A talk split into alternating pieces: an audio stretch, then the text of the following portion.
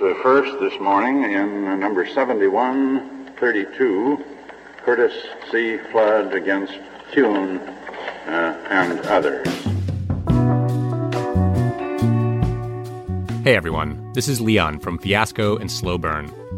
On today's episode of 5 to 4, Peter and Rhiannon are joined by their pal Adam, a tenants' rights lawyer, to talk about baseball. Specifically, a 1972 case called Flood v. Kuhn, in which the Supreme Court found that Major League Baseball is exempt from antitrust laws. The Supreme Court today rejected a suit by ex outfielder Kirk Flood. What I really want out of this thing is to, to give every ball player the chance to be a human being to, and to take advantage of the fact that we live in a free and democratic society. A well paid slave is nonetheless a slave. This is 5 to 4, a podcast about how much the Supreme Court sucks.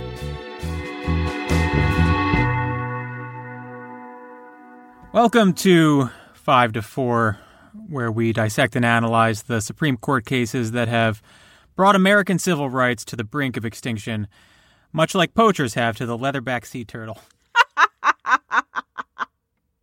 Are turtles poached? Sea turtles are uh, very much near extinction, yeah. Yeah, but I just thought that was like the shitty environment. No, there's Aw. poachers. God damn it. Probably the environment too, if that makes you feel better. Um, well, you can poach him if you just have some nice hot liquid. Hey, whose whose voice is that? um, uh, well, yeah, let's back up.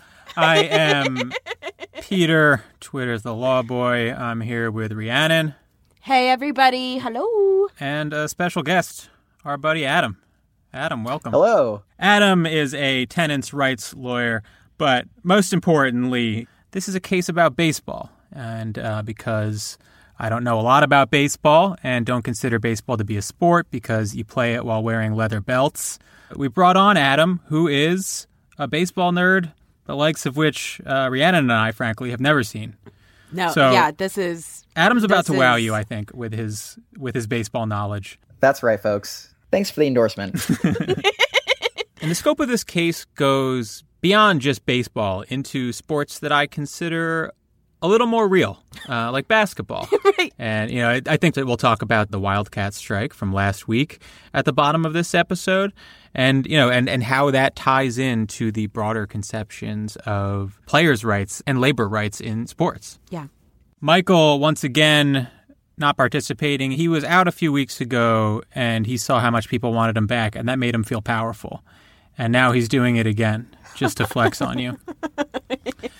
Um, and to keep up our white male minimum, we had to bring Adam on.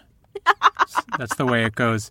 Today's case is Flood v. Kuhn. Like I said, this case is about Major League Baseball, but it's also a case about players' rights, about labor rights, about antitrust law, and about racism, uh, and about how the Supreme Court is and always has been just a bunch of old rich weirdos making shit up as they go along. Yep. In this case, a baseball player, Curt Flood, was traded from the St. Louis Cardinals to the Philadelphia Phillies. But there is a twist. He didn't want to go. The Phillies were awful, and Flood is a black guy who is concerned that Philadelphians are racist. Rightfully concerned, I should say. Yeah. But the league says tough luck. The team owns the rights to you as a player, so you're contractually obligated to go play for the Phillies. And Flood sues, claiming that this is a violation of antitrust law. Antitrust law, if you're not familiar, regulate what's called anti-competitive behavior, monopolies, collusion, things like that. So Curt says, look, this is essentially anti competitive. They're using these contracts to prevent me from going and playing for whoever I want to play with, and that's a violation of antitrust laws. Right. But the Supreme Court, in one of the most notoriously dumb opinions of all time, says that when it comes to antitrust law, baseball does not count. So, Rhiannon, tell us a little bit about Curt Flood. And by the way, Rhiannon, you agree with me that baseball is not a sport, right? Uh, absolutely, it's not Mm-hmm. a sport. I, I believe it's a game, but not a sport. Okay, we'll debate this at the bottom of the show. I will see you both at the bottom of the show. Okay, so um, yeah, Flood v. Kuhn. This is an interesting and important story, like in sports law and sports history. Like everybody knows Jackie Robinson, of course. Uh, that was the first black player in Major League Baseball back in 1947. But Curt Flood is, you know, a lesser known black figure in baseball, and he played a key role in baseball labor history. So Curt Flood was a center fielder. I already I already have questions right there, which is like, what is that? It's the center of the field. It's not. like no, you, it's actually not you the stand center in the, of the center field. of the field, right? You stand in the center of the field and like you It's try the to center catch of the it. outfield, Adam, yeah. am I am I doing good so far, Adam? Pretty good. Okay, thank you. Um, he was a center fielder who played for 15 seasons in the majors uh, with the Cincinnati Redlegs. Sounds racist. And most of his career with the St. Louis Cardinals, like Peter said. By the end of his baseball career, which was apparently successful, this guy is a really good player. Uh, he was a three time All Star, a Gold Glove winner for seven consecutive seasons. In 1964, Curt Flood led the National League in hits and he led the league in singles for the 1963, 64, and 68 seasons. Now, I'm told that these are significant statistics. And so, yeah, like all told, Flood was a super, very good uh, baseball player. Right. Now, in October of 1969, the St. Louis Cardinals traded Flood along with three other players to the Philadelphia Phillies. Like Peter said, Flood was upset with this move by his team. The Phillies had a shitty record, they played in a shitty stadium, and Phillies fans were racist and belligerent. Probably not were racist and belligerent, but are. I don't know anything about baseball, No. but certainly and so, aside from all of the problems with going to Philly in Curt Flood's mind, he was also offended that he only heard about the trade by mid level Cardinals management, not the general manager. He expected, you know, for the news to be uh, delivered to him in like a more professional way. And despite a sizable $100,000 contract with the Phillies, Flood refused to report to the team. But at the time, it's not up to players who they play for. Their talent is restricted to the team that they sign with, and then that team can reserve the right to keep them or trade them, and the player does not have a say. So Curt Flood wrote to the commissioner of baseball, Bowie Kuhn, and asked that he be declared a free agent. And this is a little bit of what he wrote. He says, quote, after 12 years in the major leagues, I do not feel I am a piece of property to be bought and sold irrespective of my wishes. I believe that any system which produces that result violates my basic rights as a citizen and is inconsistent with the laws of the United States and of the several states. He says it is my desire to play baseball in 1970. I am capable of playing. I have received a contract offer, but I believe I have the right to consider offers from other clubs before making any decision. So he sends that letter off to the commissioner of baseball, but Kuhn denies Flood's request. And in January 1970, Flood, with the backing of the Players Union, files a lawsuit against Kuhn and against the MLB. Just an interesting note about the trial Players Union representatives had voted unanimously to support Curt Flood in the lawsuit, but he didn't really have like overwhelming support from rank and file players. So, Right. no active players, for example, testified on Flood's behalf, and no active players attended the trial. But there were some interesting figures who did testify for Flood, including Jackie Robinson himself and Hank Greenberg, as well as former owner Bill Veeck. And Adam, maybe you're the person to go to for like what those names mean, who those people are. Th- thanks, Ray. Um, so I, I think Ree outlined one of the issues pretty well, which is that a lot of the players at the time were, I think, understandably pretty afraid of testifying. They had no idea what the likelihood of success would be of this lawsuit, and they had their own careers to consider.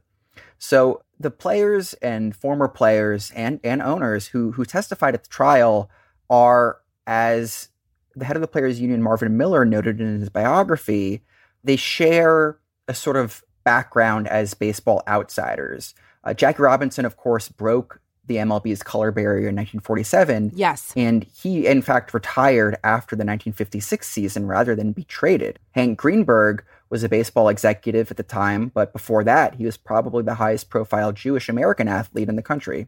Bill Veeck, which is the correct pronunciation of his name, Thank was you. a baseball owner with a wooden leg he used as an ashtray, and he was famous for signing the American League's first black player, Larry Doby, and also famous for a series of unorthodox promotions, such as letting fans make managerial decisions from the stands with placards and signing a three foot seven inch pinch hitter to draw a walk with a small strike zone.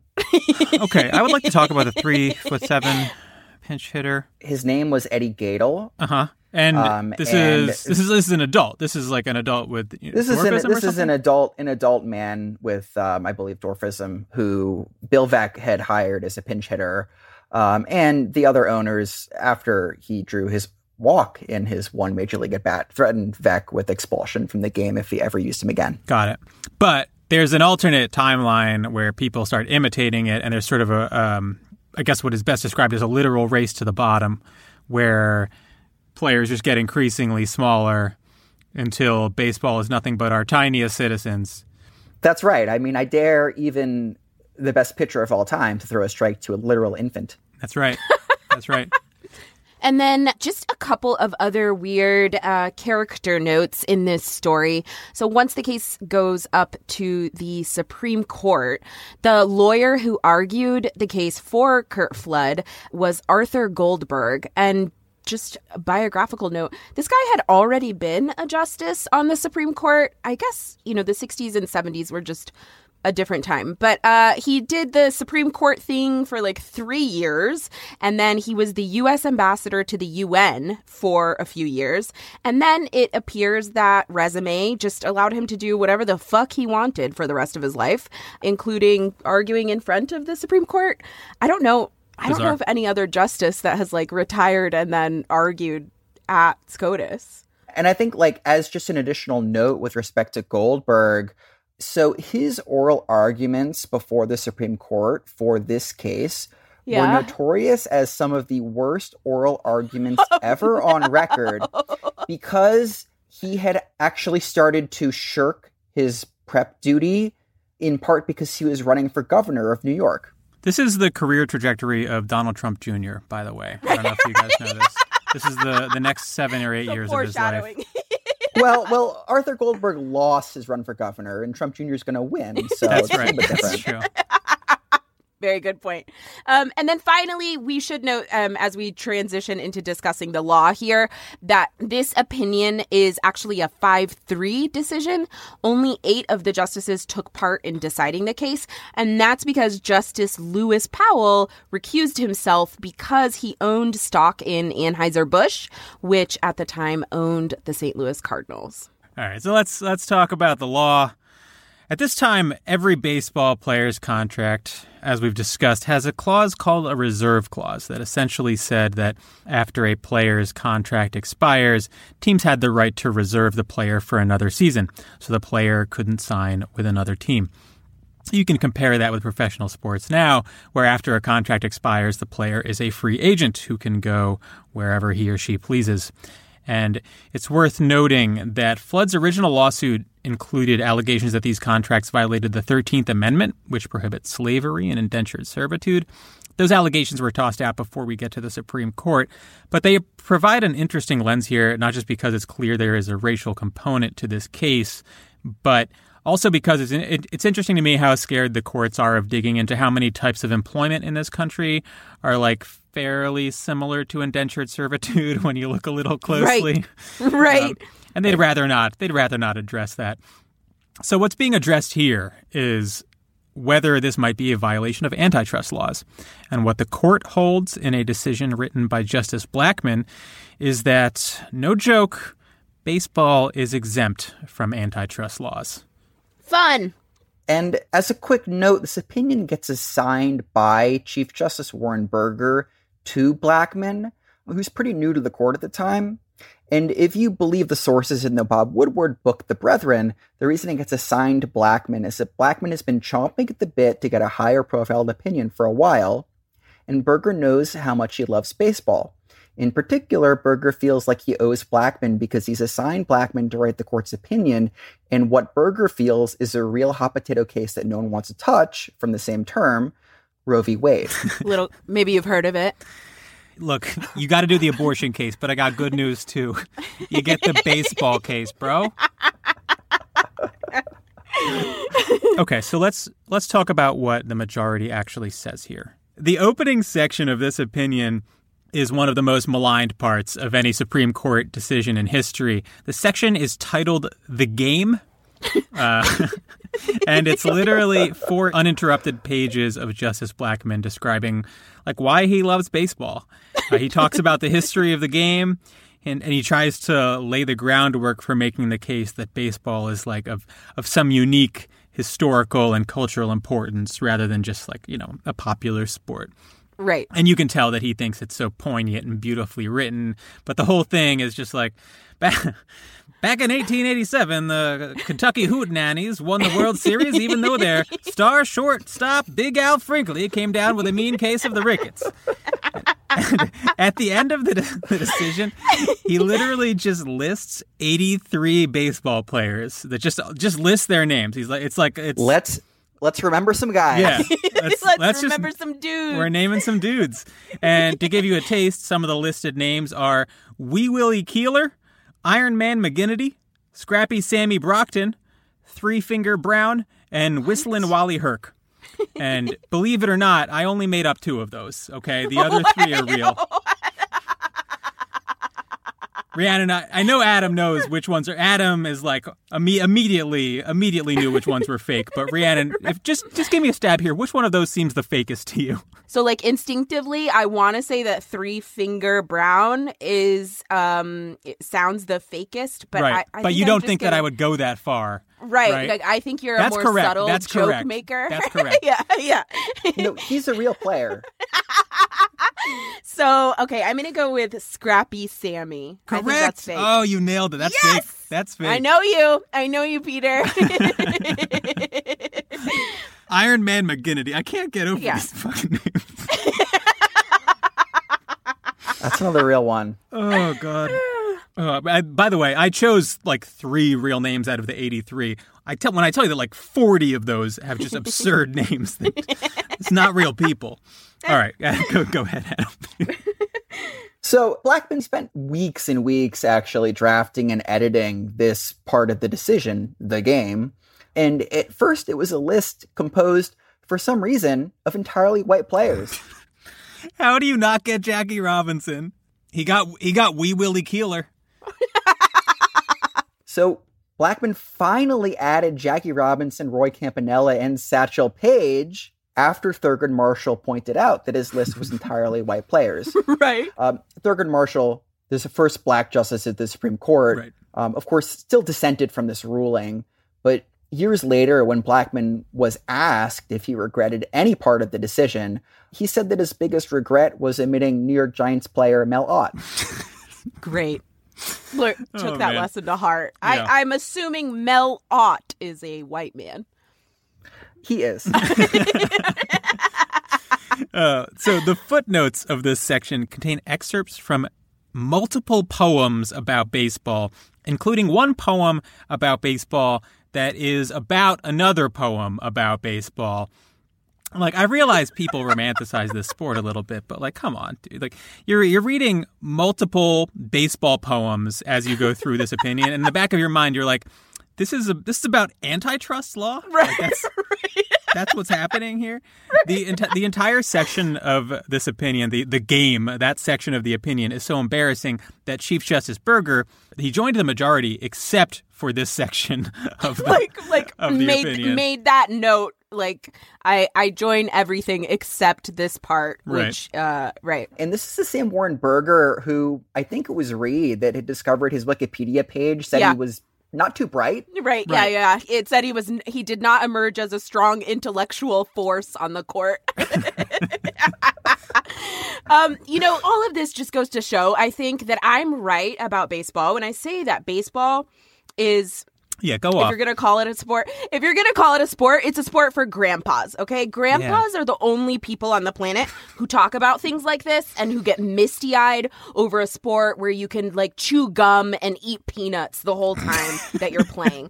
And frankly that's because grandpas are the only people on the planet who have the time for a game that's this boring. And and like mm-hmm. I don't want to take away from the fact that baseball, like it's not just an American pastime, it's a Latin American pastime, it's an East Asian pastime, but in the US this sport is for old white dudes. Sorry, Adam. Absolutely. This is when you're when you're watching baseball, you have time to turn to your grandson after something happens and be like, "Well, what just happened there?"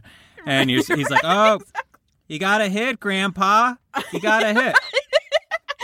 Right, you have to be aloof as hell to enjoy this game. Like you know those frogs that like they you know because of evolution or whatever like they they hibernate by just like choosing a leaf that looks comfortable and then they just sit still for three months. Mm-hmm. That like that's what's happening when an old rich man watches baseball. There's a reel of like black and white film playing in his head uh, while he watches the game, and, and and it's his most cherished memory from back in the day. And Right. it's like it's that time they loaded up the boys in a station wagon the size of a tank, and they drove down to the creek so they could practice like shooting rifles at at bugs. You know, like that's what's happening when an old man watches Yeah, they. baseball. If you watch anyone over the age of sixty-five who's watching a baseball game, will just turn to you and t- start talking about other baseball games right? that they were at. Guilty as charged. All right. I think it's time for an ad. This episode of 5 to 4 is brought to you by Helix Sleep. Ever since my family and I got a Helix mattress, we just want to sleep on it all the time. And that's not just our quarantine depression talking. Helix Sleep sells personalized mattresses made right here in America and shipped straight to your door with free, no contact delivery, free returns, and a 100 night sleep trial. To choose a mattress, Helix made a quiz that takes you just two minutes to complete and matches your body type and sleep preferences to the perfect mattress for you. I took the quiz and was matched with the Midnight mattress because I wanted something that was medium firm and optimized for people who sleep on their sides. But you don't need to take my word for it. Helix was awarded the number one best overall mattress of 2020 by GQ and Wired magazine. Just go to helixsleep.com slash 54, that's 54 all spelled out, and take their two-minute sleep quiz, and they'll match you to a customized mattress that will give you the best sleep of your life. They have a 10-year warranty, and you get to try it out for 100 nights, risk-free. They'll even pick it up for you if you don't love it. But you will.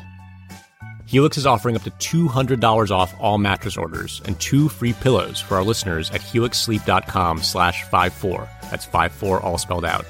That's helixsleep.com slash 54 for up to $200 off. So the next section of the opinion actually starts talking about law, and Blackmun goes through the procedural history, and then he gets to some of the court's prior cases. In 1922, there was a case called Federal Baseball Club v. National League, which held that federal antitrust laws, uh, specifically the Sherman Act, which is the primary federal antitrust statute, did not apply to baseball because baseball was not an interstate business that would fall under Congress's authority. And I should say that federal baseball itself is a pretty embarrassing decision.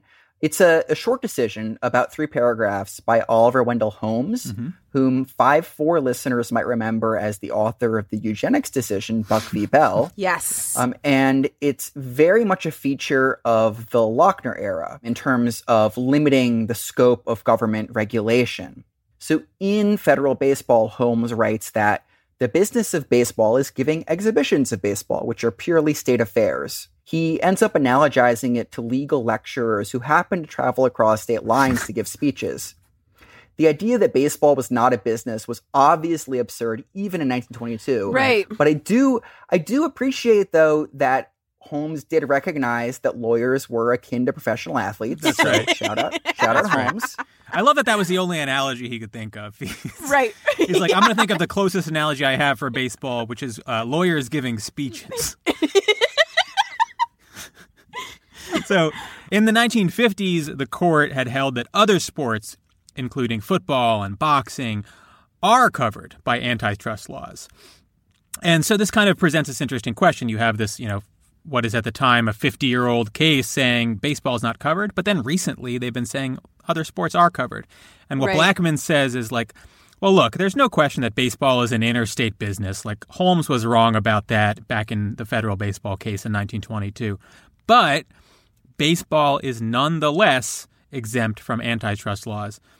This is particularly bizarre because he's saying, look, the reasoning in the federal baseball case was wrong, but we still have to respect the conclusion and treat Right. it as if it's binding precedent. Doesn't really make sense. His main reason is that he says Congress hasn't passed a law that would overrule the court's decision in federal baseball, which is just the, courts do this sometimes where they say like, well, Congress could have over, you know, have made a law that overruled our um, our case. Like the court makes some terrible ruling and if Congress doesn't go through the process of drafting and passing legislation that over, overturns it, then the court is doing the Regina George like so you agree. And it's just it's just fucking it's just so stupid. Um, and you know the real reason that Blackmun arrives at this conclusion, if you take a step back, is clearly that he just thinks baseball is special, right? And he doesn't want to risk yeah. he doesn't want to risk a ruling that would be too disruptive to the league. It's not if that's not the reason, then like why start your opinion with an embarrassing soliloquy about the magic of the sport, right? The idea you're supposed yeah. to take away from the entire opening section of the case is something like when you hear the crack of the bat ring across the ballpark, you will know in your heart that antitrust laws don't apply. Right. And that's really it. That's the whole. That's the holding here. Um, that's all there is to it. The precedent, the 1922 case, federal baseball, is is relevant to a degree, but not really. What he's really saying is just baseball is special and deserves special treatment. That's what the fundamental holding of the case is Yes. there's a couple dissents here. The best one, in my view, written by Justice William Douglas. Uh, Douglas, we should talk about for a second for sure, because we haven't we haven't talked about him on, on five to four, but he's a he's an incredible person. Notoriously, sort of a curmudgeon uh, who d- dissented far more than your average justice. Yeah. Often just sort of asserted his position without providing much reasoning, which of course bothered all of his colleagues and legal academics. He once wrote that trees should have standing to sue in environmental cases, which is pretty cool. Love Um, it. Hell yeah. Another quick note he claimed he served in the military, but uh, some of his more prominent biographers, like more than one, believe that this was a lie. and, Stolen valor. Stolen valor. and he's also he was also famously rude, uh, especially to his clerks, who he described as quote the lowest form of human life. Oh my god. Uh, all that to say, should go without saying here. I mean, I love this dude with all my heart. I think he really embodies the spirit of the podcast. He's Peter's role model. Yeah, and, and speaking of him being Peter's role model, I do think it's interesting that Peter should omit perhaps the most interesting biographical detail about Douglas, which is that he was married four times, and his second two marriages were with women he met as college students. Oh boy. One of those women was actually writing her college thesis on his Supreme Court jurisprudence at the time that they met. I'm grossed out. I mean, I think that that means that Douglas was probably one of the earlier participants in American history in, in what we might call age gap discourse. That's right. so here, you know, Douglas is dissenting here, saying, look, you're waxing poetic about baseball, but this isn't really about baseball, right? This is about business.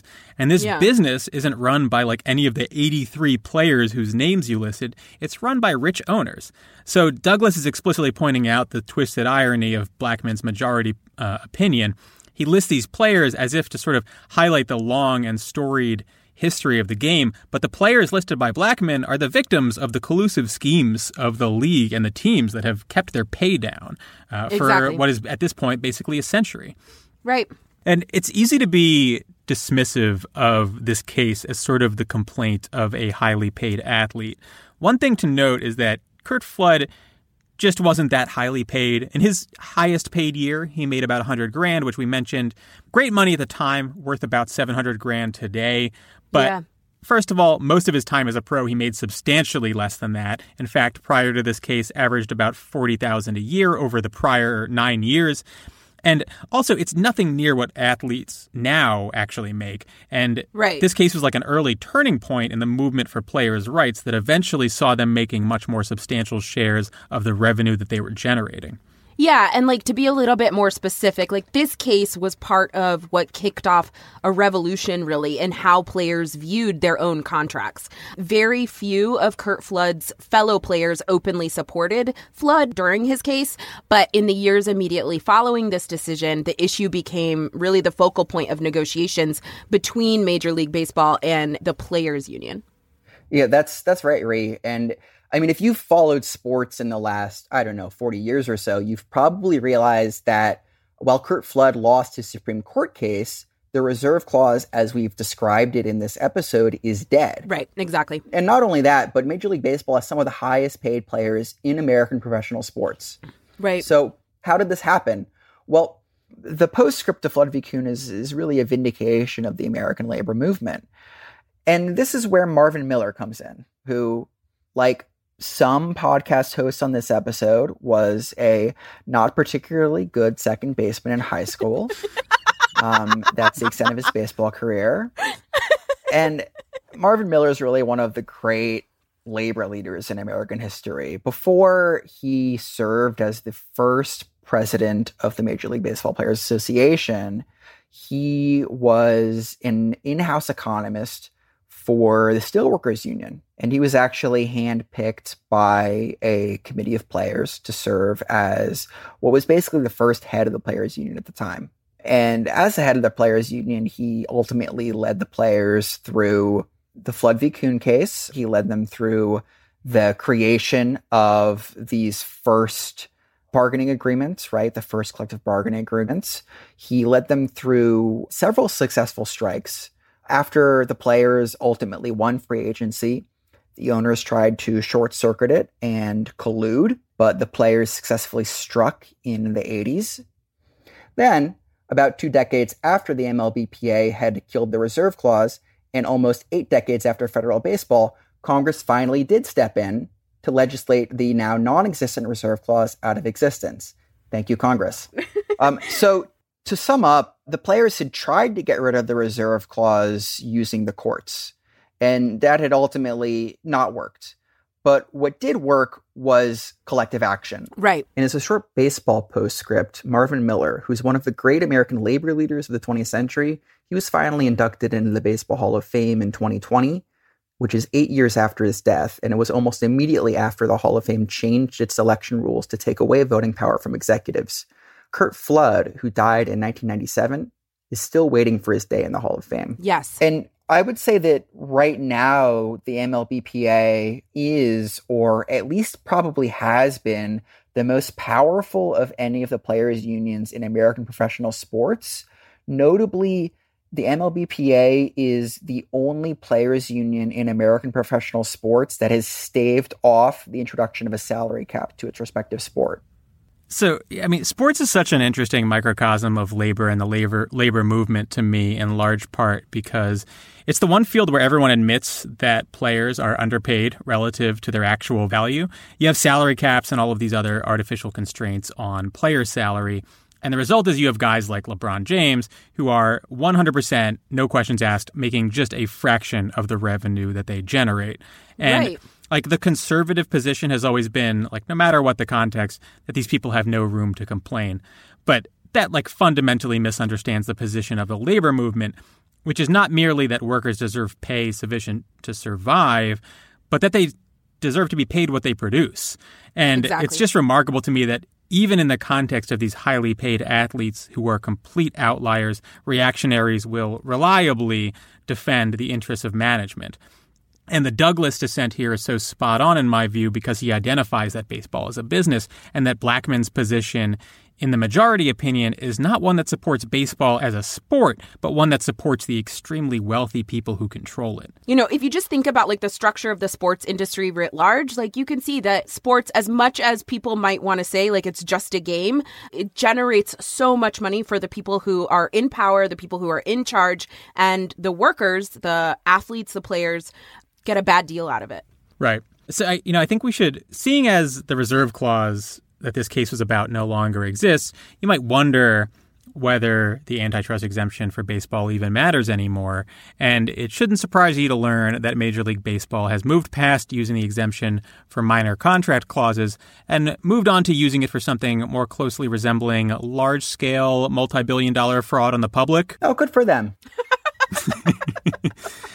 so, you know, you, you have these teams that are competing with one another, right? In a normal business, antitrust laws would prevent them from colluding to do something that would help all of them or some of them, but hinder you know one of the teams one of the businesses right? So if you're in software microsoft and apple or whatever cannot collude to try to box out someone who's trying to enter the industry right? That's what antitrust law is for to prevent that sort of anti-competitive behavior so this allows teams to collude with one another to box out cities that might want to participate in the league to box out owners who might want to do certain things with their teams that other owners don't agree with.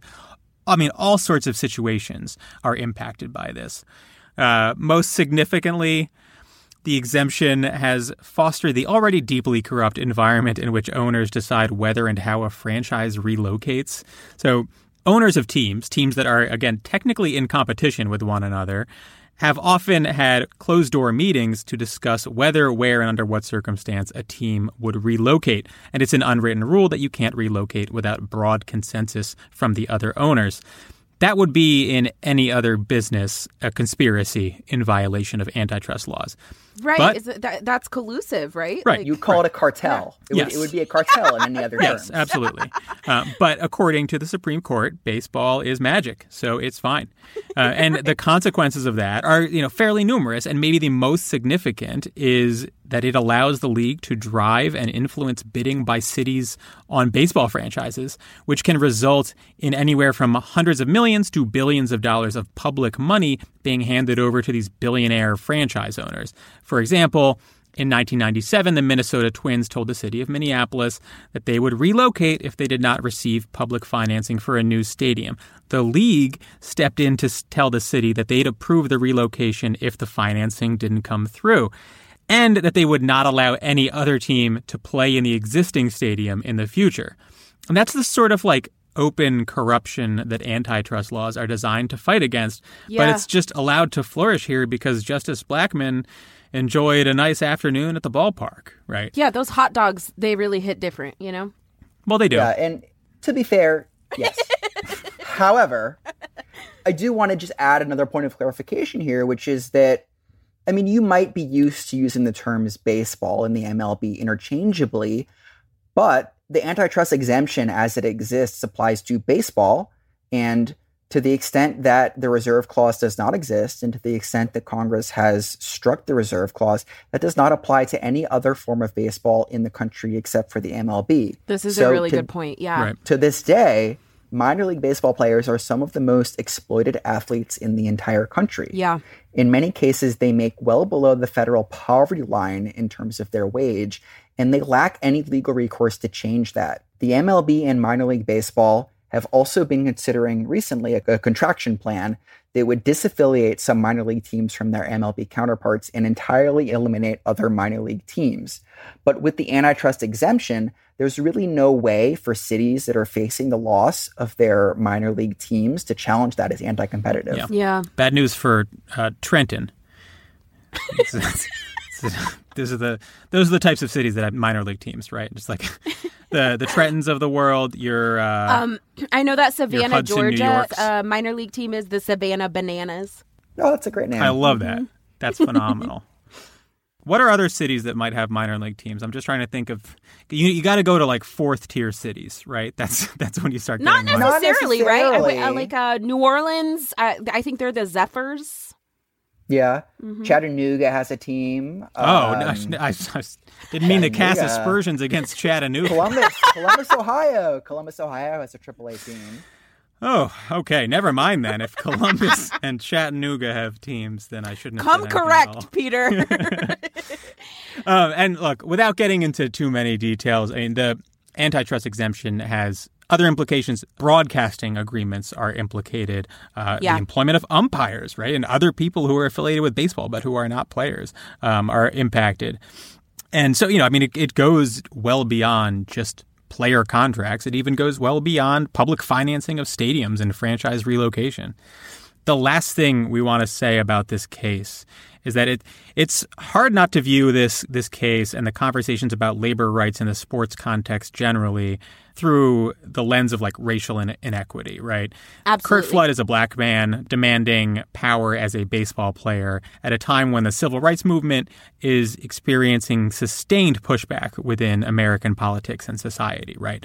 I mean, you know, Richard Nixon has been elected on the back of the reactionary push against civil rights. And and I mean, everyone knows, right, that Jackie Robinson had integrated Major League Baseball, but but Curt Flood, I think, deserves recognition among a lot of other players for integrating the minor league teams that he played with, right? So Jackie Robinson went to the MLB, he played for the Brooklyn Dodgers, but aside from the major leagues, there are also all these minor leagues, right, that all need to be integrated one by one. And, Yeah. and Flood did that. Yeah. So, yes, like Blackmun's opinion is awful because he frames a real issue as if it is about the magic of baseball, but it's also awful because it treats a class of people as if their ability to control their lives and livelihoods is less important than his own desire to enjoy watching them play a game. Yes. So the the bargaining power of professional athletes, as we mentioned up top, was again in the spotlight last week when NBA players went on a brief wildcat strike as a protest for the police involved shooting of Jacob Blake in Yeah. Kenosha, Wisconsin, You could as they that. call it.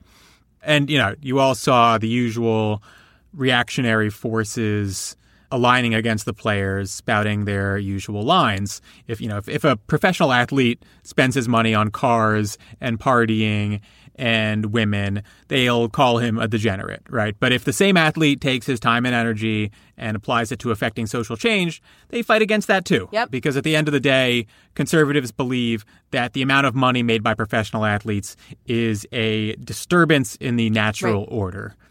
That's why social media is full of fucking middle management losers who have never done an impressive thing in their life, complaining about how these guys like are uh, they're they're making so much money for just playing a game, right? Right, It's right, it's yeah. fundamentally disconcerting to the reactionary mind, not just what these players are doing with the large amounts of social and economic influence they have, but that they have it at all. Right. And now we should talk about whether baseball is a sport. Okay, Peter, you have the stage, Peter. Yeah. yeah, opening arguments against baseball. Like I mentioned, you are wearing a leather belt when you play, which that's business casual, right? That's not. There is nothing wrong with leather. These belts. are opening arguments. Objection. I am, I am, I am entitled to state my my position in full without interruption here. Um, you're also wearing what's best described as like a uh, a jumpsuit that was meant to dress children in 1887 or something. Um, they have unbelievably high socks. Again, very business casual. They can chew tobacco while just while they're playing. Like these guys will Yep. roll up to the plate, and that's the main thing you do, right? You go to the plate and Right. you try to hit, and they'll just be chewing shit. Like you could be, you could, you could have a sandwich in your pocket out there, and no one would say anything. That's not a sport, okay? That's it's an activity. They, what else have we got? I I feel that it's worth noting that for many years the greatest player in baseball history was considered to be Babe Ruth, who's like five foot five, just like uh has like you know, he's constantly smoking. Just he like he seems to be smoking while yeah, he plays he's not the so much like in shape, but he's in A shape, which is round. yeah, I mean, look, the the guy the guy's a bit chunky, right? Which like you know, no real judgment, but like, is that the greatest athlete your sport has ever produced? I, it doesn't really make any sense to me. It's a leisure Yeah. activity, you know. It's something you do to occupy your time. It's a game for sure. Look, I it concede takes that, I, but can- it's I not a even sport. concede like it takes skill. I would not be able to hit a pitch Yeah, or whatever the fuck, a ball coming at me. But yeah, not a sport. Adam, Yeah, you may rebut. absolutely.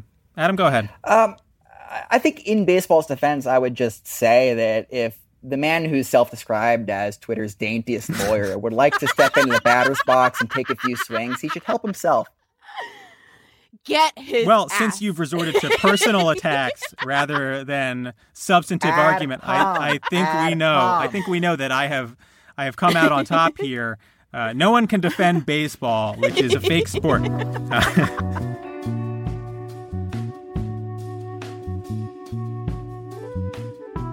All right, next week is a special episode on voting rights. Given that the Republican Party is steadily making voting illegal in this country, we thought that maybe we should talk about it a little bit, you know? Yeah. Explain why it's, it's definitely going to work and there Yep. will never be free and Yeah. fair elections again. uh, follow us on Twitter at 54pod. Tell your friends and family. Michael will be back, and special thanks to Adam, our, our baseball guy. Thanks for coming on. Appreciate being on. Bye. Five Four is presented by Westwood One and Prologue Projects. This episode was produced by Katja Kumkova with editorial oversight by Leon Nayfakh and Andrew Parsons. Our artwork is by Teddy Blanks at Chips NY, and our theme song is by Spatial Relations.